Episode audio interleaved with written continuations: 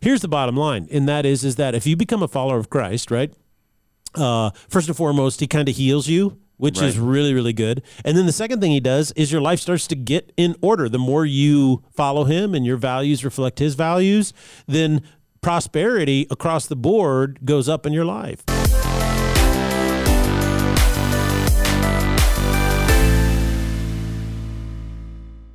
Ladies and gentlemen, welcome to the Salty Pastor Podcast, a podcast designed to help you grow deep in your faith. Our theme this year is the good life. One of our most important discoveries in the good life is not an absence of difficult things, but becoming the strongest person you can become in order to face anything this life throws at you. So the good life begins when you grow strong, move from fear to faith, and discover who Jesus is calling you to be. That is why we're here to encourage mm-hmm. you, to inspire you, to give you knowledge and tools to grow your faith in Jesus Christ. My name is Jesse Mayer. I'll be your host and our guide, our coach, is none other than the salty pastor himself, Dr. Douglas Peake. Welcome, welcome everyone, and, what a great way to start 2022, and that is is by developing your own spiritual growth plan. It's just a phenomenal opportunity to you look forward in faith to what God wants to do in you.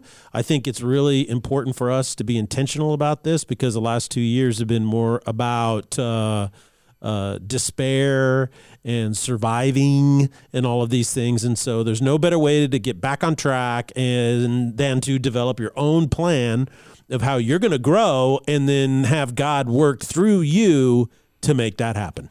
Well, and we're coming to the final chapter in the book of James, mm-hmm. and it's just been really powerful to deep dive into this book because when you realize the entire book is built around the theme of the the very first few verses, mm-hmm. it really comes into a new light, really. Yes. yes. Um, and so, what does the final chapter have to say to us?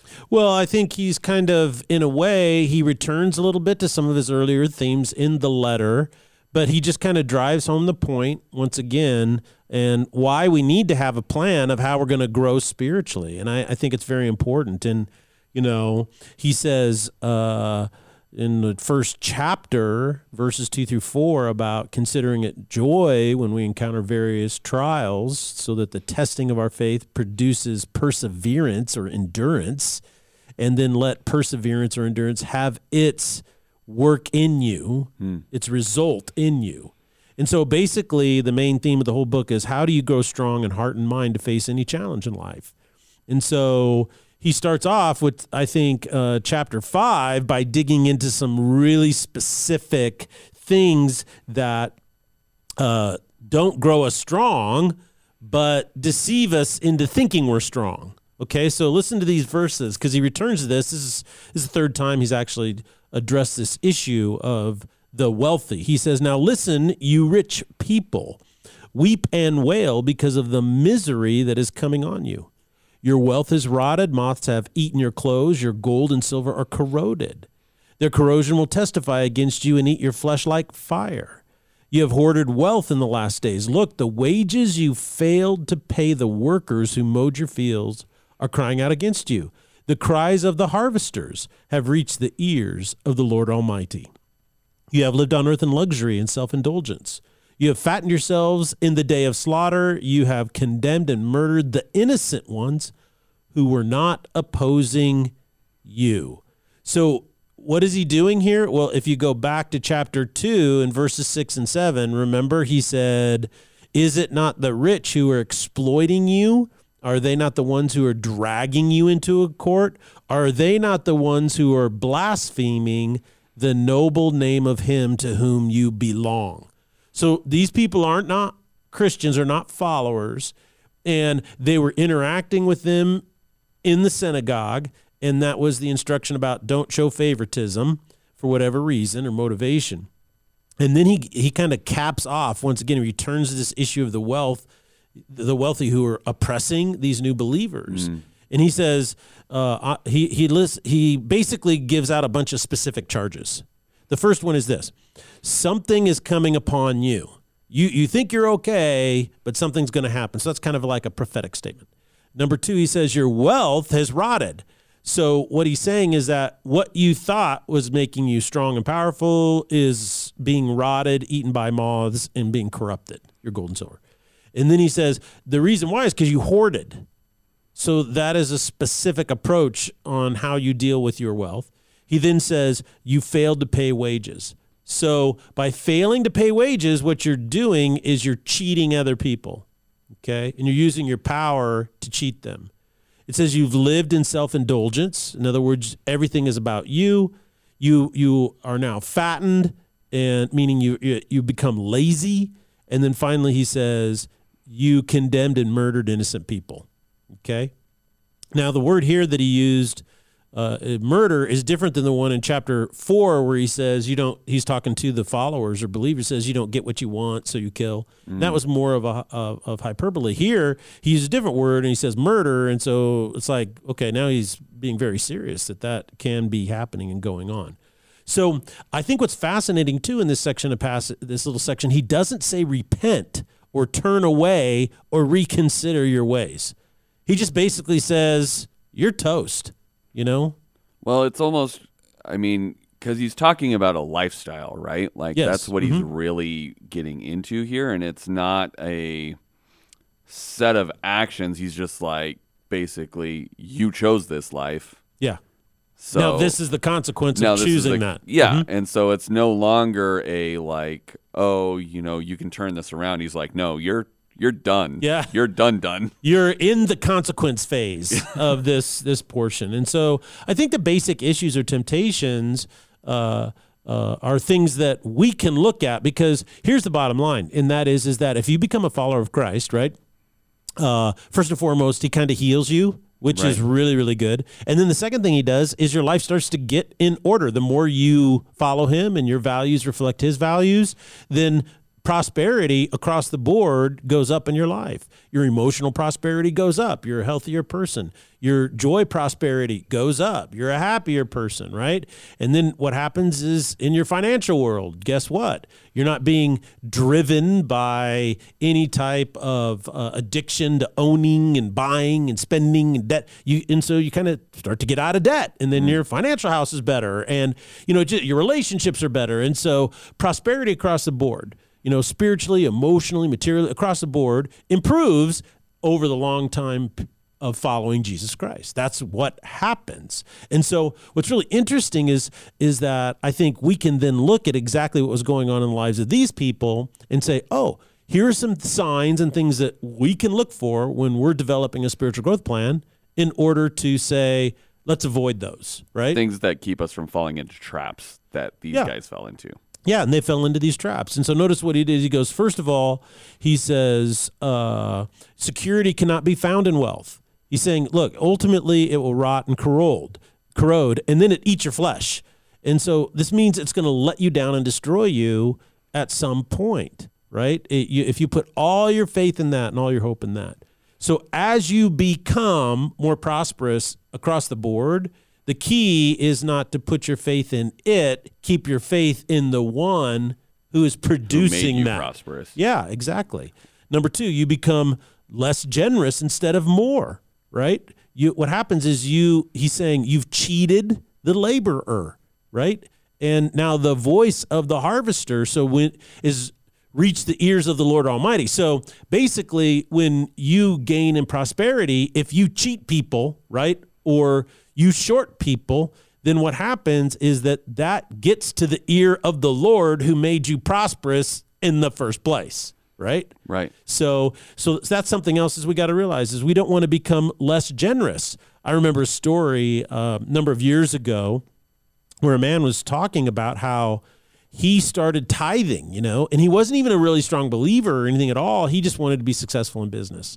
And so he went in and he started tithing and then his business started to take off and then it mm. got bigger and bigger and bigger and then he became a multimillionaire and, and it was like hundreds of millions and and so he went in to talk to a pastor about it and he said look i started out you know tithing this percent you know he took a percent and he set this amount and he st- and so when i first started out i was giving you know $50 a week well, well now i'm giving if I keep doing this, I'm giving, you know, $500,000 a week or some outrageous amount of money. And he said, you know, that's going to really hurt. You know, I mean, you know, you don't want to give in and give windfalls. And I mean, it's making it really complicated. He goes, So I'd like to lower my percent.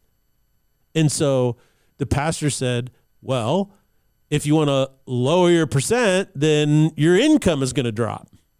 You see? And so the point being that he was making was look, God brought this about. I know you worked hard and I know that you made good decisions, but it's it's kind of like, you know, God created the air in which you breathe and so so and you followed his principles and all of this stuff happened.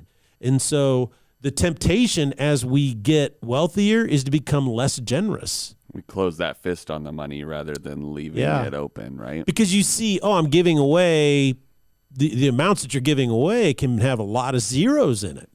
And so the key is is don't don't reverse to uh, a hoarding mentality, but keep that going. He says uh, another uh, trap is make sure you don't take advantage of people who labor for a living. So you know the majority of people do labor for a living, and it's really important not to take advantage of those of those things. So if you're in a business right now and you're a follower of Christ and you dedicated your business to honor the Lord, here's three ways to continue to always be blessed in your business. Number one, don't hoard. And if you want to know how not to hoard, you have to have a generosity plan. You have to have a giving plan. I have a teaching on this in our digital discipleship, and it's about five videos long. It mm-hmm. takes maybe 15 minutes to go through. But what it does is it approaches it from a viewpoint that uh, it's a very biblical viewpoint that most people never hear in teaching.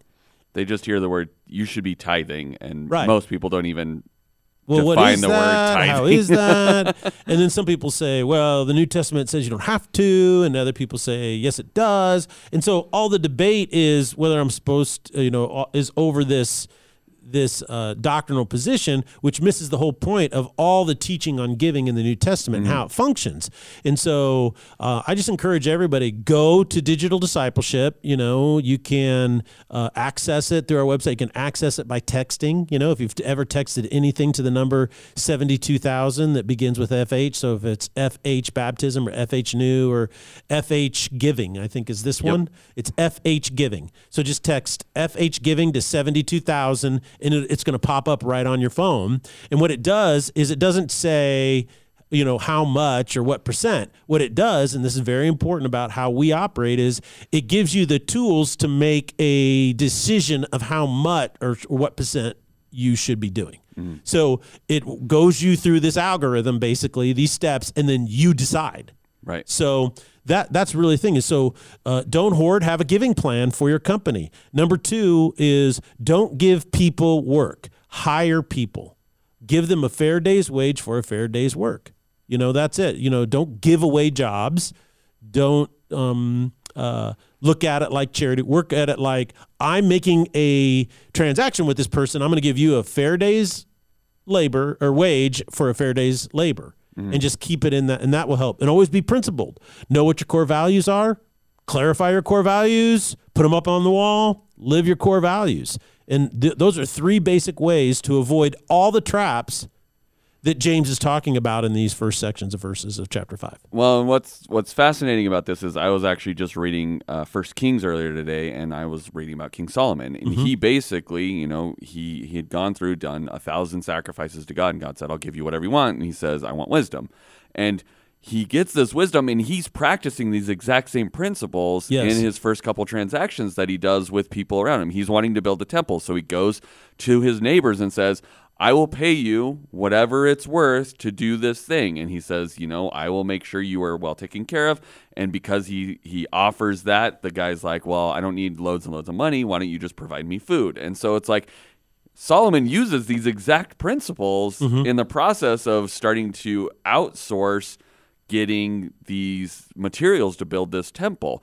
And um, he's you know sending people to the quarry and doing these things, and he's he's using this Yes. wisdom that God gave him, which is exact same principles you're talking about right now. Yes. you know, one of the wisest kings. Right? Yes. So And and I think right now a perfect example of how this can be applied in people's lives is that a lot of people in our community faith own businesses and so forth and there a lot of them are talking about the supply chain, right? And and because of what's going on, the supply chain is tightened up, it's shriveled up, it's stopped in certain areas, so there's scarcity going around.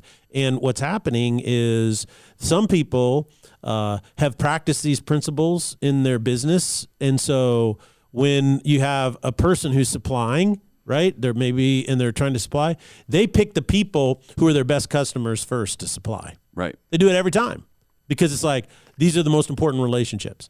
Well, why are they most important? Because they've been uh, done honestly and with integrity over a long period of time. So, Right. so it it really is important. You want to be blessed in your business. Do those things. Well, we are learning so much right now from James, but there's still so much to get through in this last chapter, and I want to yes. make sure we get to investigate all of it. So let's move on and see how we can further develop our personal spiritual growth plan. What was your next thought on Well- this last chapter? he he then talks about okay so i want to avoid these pitfalls of wealth over the course of my life i want to avoid these things so that i can keep my faith in the one who creates prosperity in my life relationally emotionally spiritually and even materially and so he then says, Look, you're going to hit hard times. And when you go through those difficult times, don't throw your values out the window. Be patient. Listen to these words, verse 7. Be patient, then, brothers and sisters, until the Lord's coming. See how the farmer waits for the land to yield its valuable crop, patiently waiting for the autumn and spring rains. You too, be patient and stand firm because the Lord's coming is near. Don't grumble against one another, brothers and sisters, or you will be judged. The judge is standing at the door. Brothers and sisters, as an example of patience in the face of suffering, take the prophets who spoke in the name of the Lord. As you know, we count as blessed those who have persevered. You have heard of Job's perseverance, and you have seen what the Lord finally brought about. The Lord is full of compassion and mercy. So I think that's a really important phrase for everyone to mm. catch when you're having to be patient in the midst of obstacles or suffering. The Lord is full of compassion and mercy. Above all, my brothers and sisters, do not swear. And he doesn't mean cussing. What he means is taking an oath. Do not swear, not by heaven or by earth or by anything else. All you need to do is a simple yes or no. Otherwise, you will be condemned.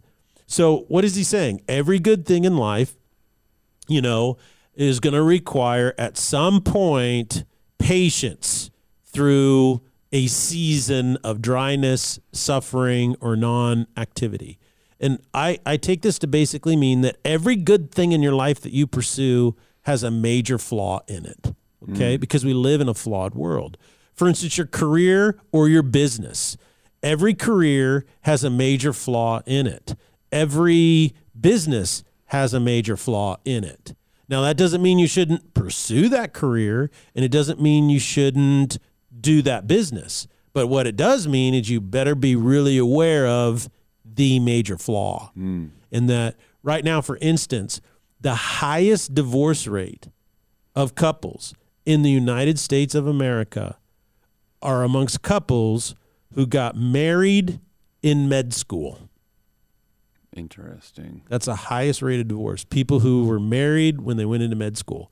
And so now a lot of people are counseling is that, well, if you're going to go to med school, you know, just wait and then get married kind of a thing. And and that really brings your success rate way up. And so I think what's really important to understand is that, well, there's a flaw there. The other flaw is that if you're going to pursue a high specialty in medicine, is that there's a chunk of your life where it dominates everything. You know, if you if you want to open up a car dealership, right? Uh, it, it can be a great thing. You can do really, really well, but you have to understand the flaw in it is that it's it's retail and it requires long, long hours, right? I mean, we counsel this to dancers all the time. It's like you have kind of a similar to like professional athletes. It's like you have kind of a set window Yes. that you can achieve certain things in dance, right? Like you can be a Broadway actor up until or a Broadway dancer at a really high level up until about a certain age and then your body just doesn't keep up with it anymore. Yeah, and then you hard. need to have a plan for that after yes. after career yes. decay so- of your body. And so what what you're doing is you're saying there's a flaw in this career. Right. Be ready for it. Make a plan for it. So I think that's really really key. Um, there's a flaw in raising kids. Right, it is challenging. The biggest flaw in raising kids is people dramatically underestimate how much it's going to cost them. Yes. That's a flaw. Uh, there's this is another thing. Every important relationship in your life, especially your marriage, has a major flaw in it.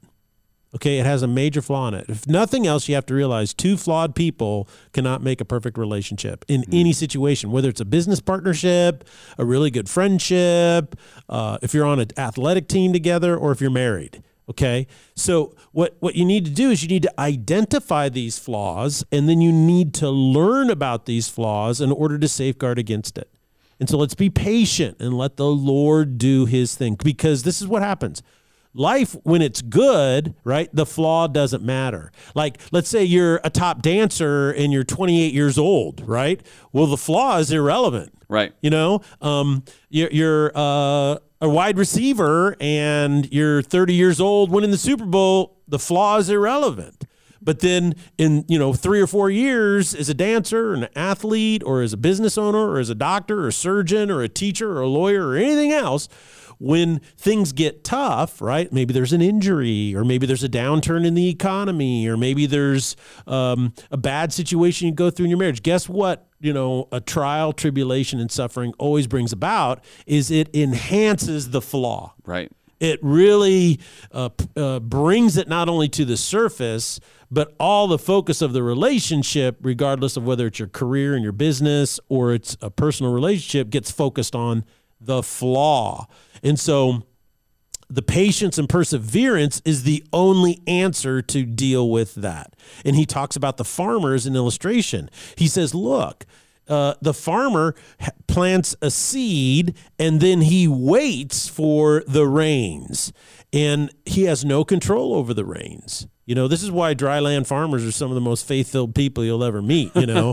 uh, but what happens is what they do is they wait for rains in which they have no control. He then mentions Job in this passage and how he had to persevere through the difficult things and then eventually something came about. So what he's what is he basically saying here? He's going, look, everything has a flaw in it. When the hard times hit, that flaw is pronounced. And so if you're like the farmer, you need to be patient and persevere and wait until the rains come. And that means the mercy and compassion of Jesus eventually comes, maybe quickly or not. And so you, you hold on until that time comes. It does come, you know, sometimes short, sometimes long. Right. Uh, the one thing about Job is we don't know how long all that took. It doesn't really timestamp it for us. Right. So that's a really big thing. So the, the key is is to just do it. Just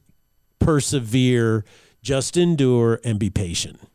So it looks like we're coming towards the end of this chapter and the whole book. Uh, what does James kind of wrap up with in his final words to help make a difference in our spiritual growth? Well, he returns to the issue of prayer again. And I, I think patience is really important and uh, perseverance is really important when and it becomes powerful, not just important, but powerful when it's coupled with prayer. And look at what he says. Is verse 13, is anyone among you in trouble? Let them pray. Is anyone happy? Let them sing songs of praise. Is anyone among you sick? Let them call the elders of the church to pray over them. Anoint them with oil in the name of the Lord. And the prayer offered in faith will make the sick person well. The Lord will raise them up. If they have sinned, they will be forgiven. Therefore, confess your sins to each other and pray for each other so that you may be healed. The prayer of a righteous person is powerful and effective. Elijah was a human being, even as we are. He prayed earnestly that it would not rain. It didn't rain on the land for three and a half years. Again, he prayed, and the heavens gave rain, and the earth produced its crops. My brothers and sisters, if one of you should wander from the truth and someone should bring that person back, remember this whoever turns a sinner from the error of their ways will save them from the death and cover a multitude of sins. So I want you to really focus on, he's talking about prayer, obviously, but notice what he says. He says, if you're sick, call the elders to pray. If they have sinned, they will be forgiven. Therefore, confess your sins to each other and pray for each other so that you may be healed. So, does this include physical healing? I believe it does. But I think that what he's getting across, though, is that the biggest stuff that we should focus on is our spiritual and our emotional, our internal illnesses that create so much suffering. Now, many of you might recall a few podcasts ago, a few weeks ago, Zach was on because you were um, out working.